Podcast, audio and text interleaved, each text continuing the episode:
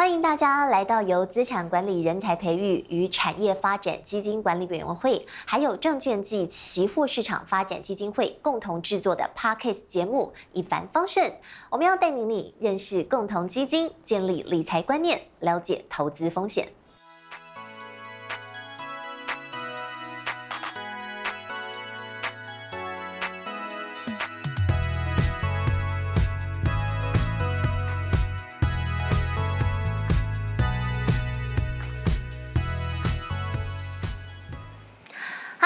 听众朋友，大家好，欢迎回到共同基金 Podcast 一帆风顺，我是主持人刘涵竹。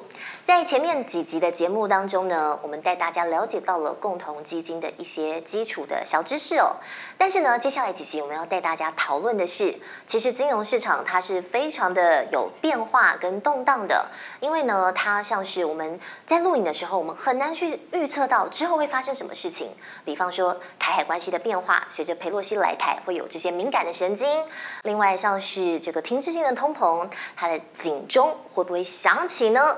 这些啊，都会影响到金融市场的变化，还有整个经济局势哦。想要投资，光是有基础知识还是不够的，我们更需要的是专家的意见。因此，我们今天非常高兴邀请到的是同益投信的总经理董永宽总经理来到节目现场，跟大家分享。我们欢迎总经理。哎，主持人好，以及各位投资朋友，大家好。好，接下来我们就要请教总经理了。其实今年第二季、第三季，我相信有在这个操作投资，特别是操作台股的朋友，可以说是经历了一波很严重的损失啊。因为我们第二季、第三季的这个特别的下修哦，特别的震荡，因此很多人想要投资，其实是。睡不太好的，看着自己的资产不断的缩水啊。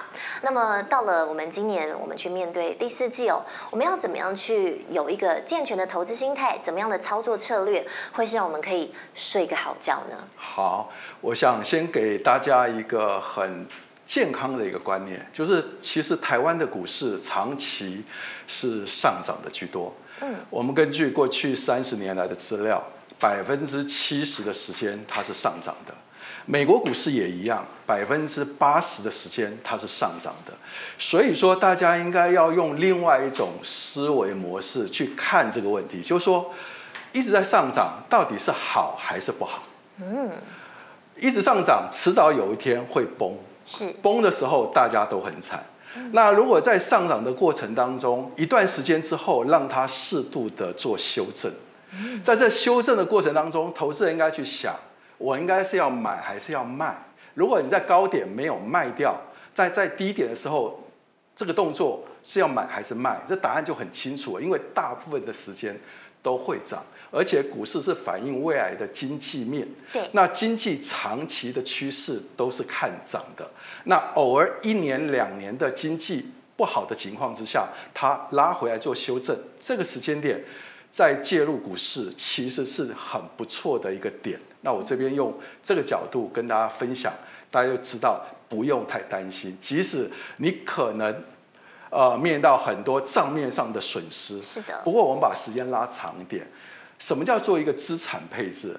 那我可能就怀疑这个投资人是不是资产配置配置的不够健康，也就是说他在一个短时间压太重的资金在他的股票部位，而这个股票部位在这个短时间又让他损失很大。他可能大部分的资产，他会面临到很严重的账面上无形潜在的这些损失。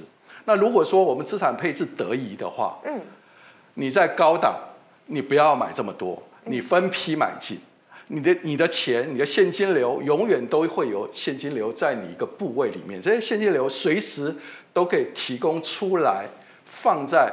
你现在看好的标的，尤其像现在这个阶段，股市在回档的这个阶段，其实就可以开始建立你一些部位的开始了。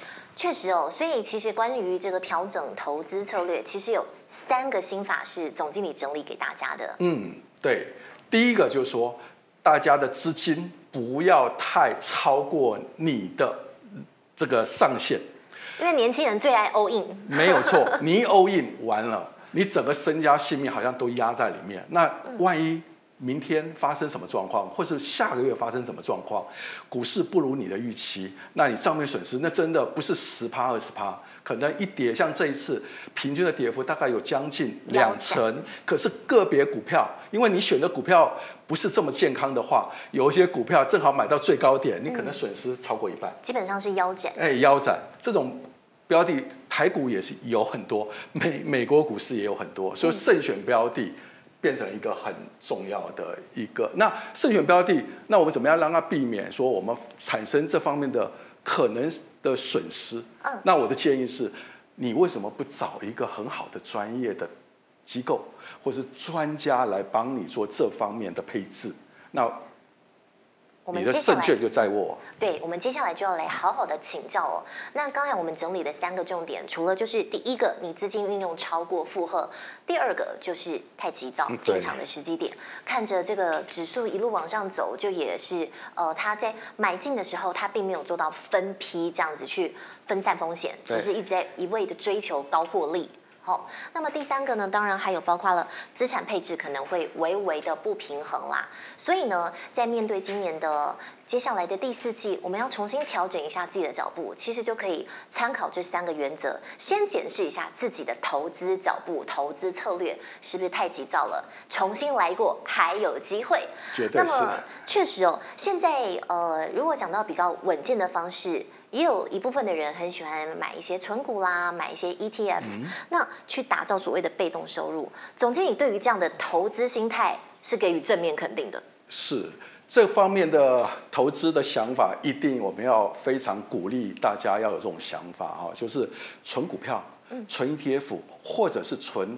股票型基金，嗯，我个人觉得反而股票型基金是比较更适合大多数的投资人，因为一般存股，一般而言，大概你就存很稳健的标的，比如说像金融股，比如说像长期有一些利息的现金股利的这种这种股票，所谓的定存股票，那这些股票有好处，当然有坏处。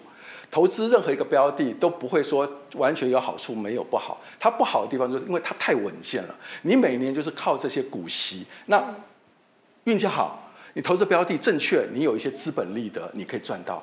可是有一些标的可能资长期的资本利得没有这么的丰厚，那你怎么样创造你的资本利得？那你可能就要有另外一种想法，另外一种思维。出来了，是不是在你的投资组合里面多一点的风险？哦、这一点的风险，其实我个人认为是非常呃，对你的投资组合的收益是非常好的，所以一定要这么做。那这个工具我们叫做股息放大术。所谓股息放大术呢，就是把你平常你存的股票、存的高股息的 ETF 的每一年给你的这些利息，这些。息呢？这些股现金股利，把它拿出来做什么？不要花掉，嗯，也不要再买原来的标的。你原来标的已经够多了，嗯，你已经够多了，因为百分之九十都在那些标的，很稳了。那你应该要买一些可以创造超额的报酬，所谓的我们我们讲的阿阿尔法。那，这些阿尔法谁可以创造出来？你又不会选股，所以你再去买其他的。股票，你可能会担心你买的标的买错怎么办？创造不出来那个阿尔法。其实我给大家建议，就是买我们台湾的这些台股基金。好的台股基金，好的长青的台股基金，绝对在里面可以扮演一个非常好的角色，让你的股息真正的放大。我们验证过，这些年来，你把每一年这些股息放进来之后，它放大的倍数是你原来没有。放这些标的的的的的的这个效益是多明显的多，非常的多。嗯哼，就是用台股基金来养大你的本金。我们除了领股息，像是长大之后还有爸妈的零用钱可以领之外呢，其实我们还可以进一步的把它股息放大。对，一定要这么做。对，因为这可能是稍微积极型一，就稍微积极一点的操作啦。但是还是维持在，哎，你百分之九十的这个资金是很安全的，是风险很低的。嗯、然后我们拿百分之十去稍微做一些比较精锐一点的投资，没有错。对，比较积极进取型的。对。但是呢，大家就会想说，投资想要赚钱，不是就是应该要大胆进场吗？这样子好像，哎，有点太小额了，太慢了。嗯、其实总经理。我觉得这样听下来，感觉慢慢走反而比较快。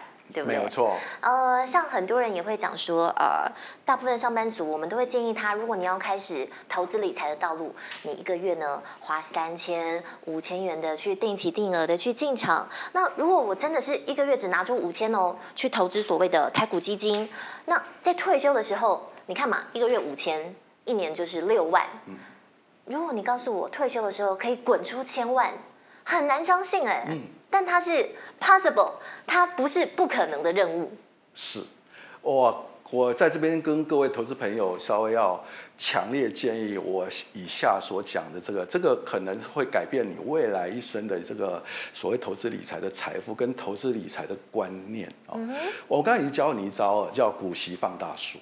现在我再教你两招，这三招大概就可以把你的投资组合效益变得更有。收益性更好，而且是让你睡得着觉，让你很放心、很健康，去走完你、你、你的投资理财的这一块。嗯，那第一个大家耳熟能详，可是我还是要讲，定期定额的微笑投资。嗯，啊，定期定额微笑投资，台湾的股市，不管任何国家的股市，你都可以发现，任何阶段它都在进行一个微笑曲线。嗯。这个微笑曲线随时都会出现，嗯，那出现不用担心，这个一出现它就可能面临一个一个下滑。微笑曲线的左半部是一个下滑，下滑不用担心，选对标的。在左半部的时候就已经先崩溃了，那你就已经崩溃了，想要赶快松手。对，那你那个时候如果你的现金流够，你的资产配置是健康的话，其实你就慢慢在那边买，对，买到右边的微笑曲线出来了，继续买。继续买，因为长期的股市是上涨的。嗯，呃，有一点在你们认为是非常好，可是在我认为它并不见得这么好。因为原因就是因为它下跌的过程当中，你没有去累积你比较便宜的单位数，那这一点就差很多。可是。我们把我们旗下的超过二十年以上的这种我们叫做长青基金，所谓长青基金不只是年限要够久哦，而且它的绩效要非常好。嗯，啊，什么叫绩效很好？其实看过去就可以看得出来了。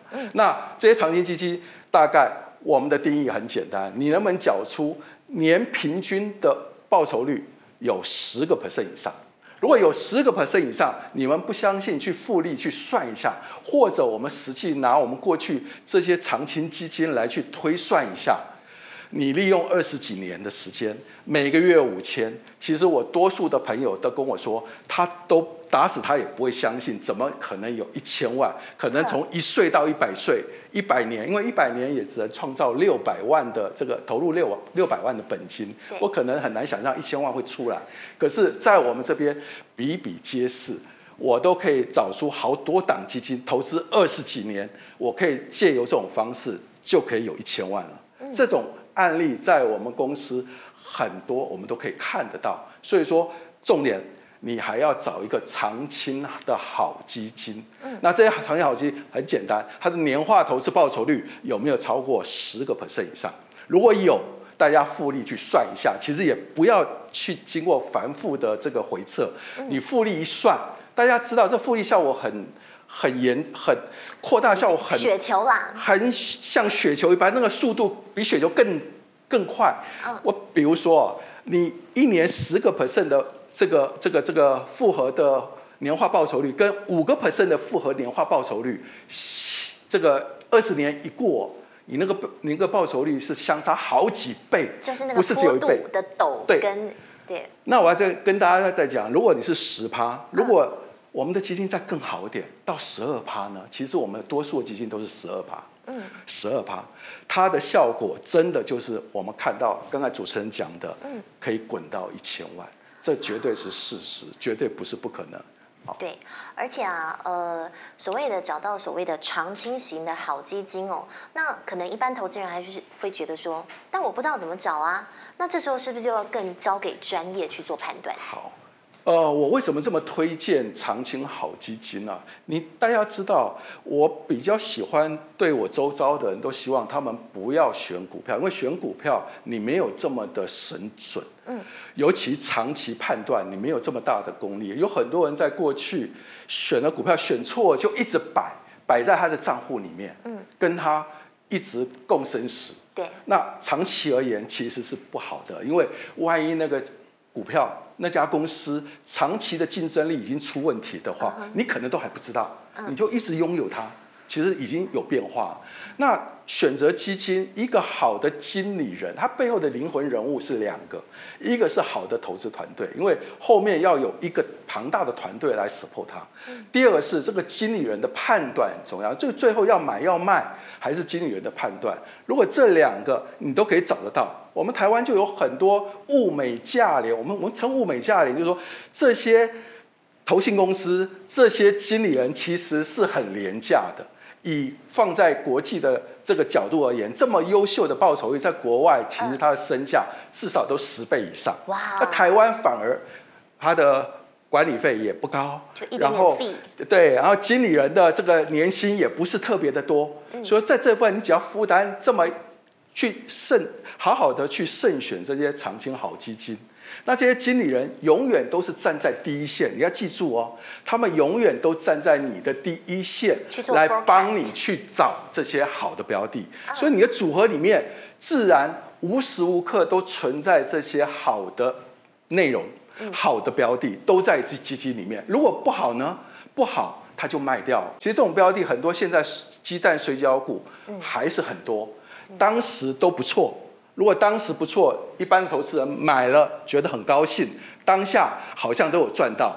可是没有多久，它可能趋势往下，你一点都没有感，没有没有警觉。等到你腰斩，再腰斩，再腰斩，哇，你觉得不大对了，可能你就视而不见了。对，那永远变成你心中的痛。那这种股票标的如果很多，那你的资产组合一定是很糟糕的。是，那为什么把不把这些组合交给专业的人，找一档好的基金来去做投资，稳操胜券？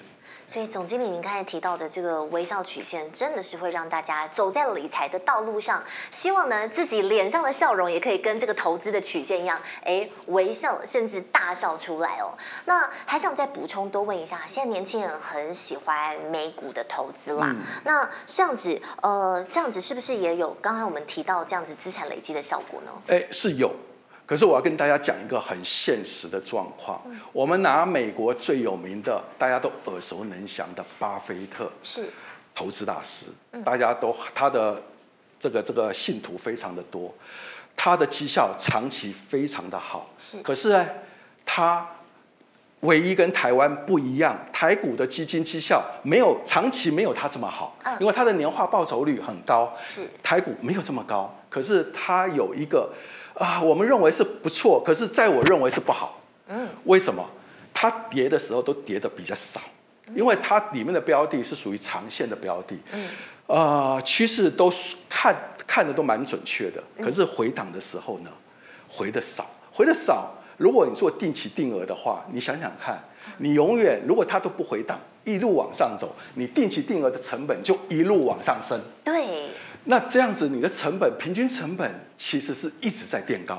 呃，有一点在你们认为是非常好，可是在我认为它并不见得这么好。哦，因为原因就是因为它下跌的过程当中，你没有去累积你比较便宜的单位数，那这一点就差很多。所以我刚刚在第一题的时候，我问大家，你希望股市一直涨吗？其实我觉得一直涨，你的投资报酬率没有比哈涨一段跌一段，再涨一段再跌一段。这样报酬率来得高，我们有实际的回测。嗯，巴菲特的伯克夏基金，大家都非常的仰赖、仰慕名这一档的基金，绩效很好。伯克夏，他过去二十几年跟我们公司下面的这些长青的基金做二十几年的定期定额比起来，嗯，我要跟他，我要跟大家讲，他每个月五千块钱创造出来的是四百多万。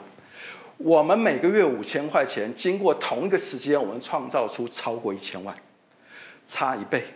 那不是它不好，是里面有一个很重要的诀窍，你要善用这个下来的这段时间。回档的时候才是便宜的买点。对，大家都知道，到百货公司，你们都希望促销打七折、打六折、打五折，哇，你又大疯狂大买进。嗯，很多好股票。在打七折、八折、六折、五折的时候，其实它也是个好买点，只是重点你要选对股票。所以我为什么不这么建议人家去直接去买股票？因为我怀疑大家选股的能力啦。是这一块如果没有做好，你后面都不用讲，因为你选错，你越买是。死得越惨，啊，那不叫摊平，是 真的是越买越低，把自己的钱拿出去，真的放水流了。好，今天就非常谢谢我们的统一投信的总经理董永宽总经理，帮我们带来这么宝贵的一课。其实总经理，我想简单的为今天总结，用八字真言，嗯嗯，就是呢，及早开始选对工具，对，需要长时间的累积。啊、uh-huh. 呃，巴菲特讲过。啊、呃，投资就像滚雪球，嗯、那个那个雪道要越长越好，雪道就是时间。那个雪球要够湿，那个够湿就是好的标的。嗯，好的标的再加上好长的时间，这个很不得了，这个复利的效果你就可以感受到。因为台湾台股基金经理人真的好的经纪人，他的操作绩效，我们真的是要给他一个掌声。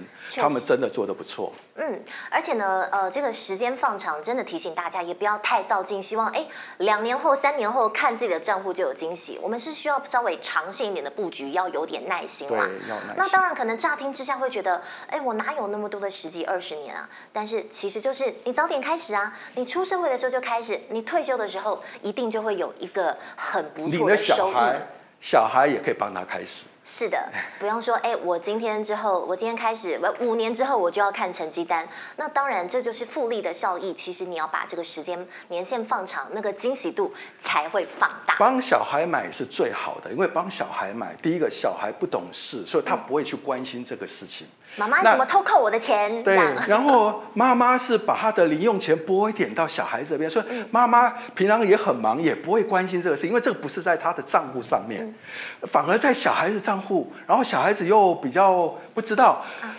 时间就这样子，一年一年过去了。是，那一年一年过去之后，就一年一年的惊喜。没错，惊喜大礼包就出现了。对，好的，今天非常谢谢董永宽总经理用最浅显易懂的方式帮大家上了宝贵的投资课程。而一帆风顺下一集的金融知识站将会为大家邀请到的是元大证券刘宗盛董事长来介绍进阶的基金投资策略。播出日期会是在十月五号。那么感谢大家今天的收听，也谢谢总经理今天的分享。谢谢。我是刘汉竹，我们一帆风顺 Podcast 节目，下次见喽，拜拜，拜拜。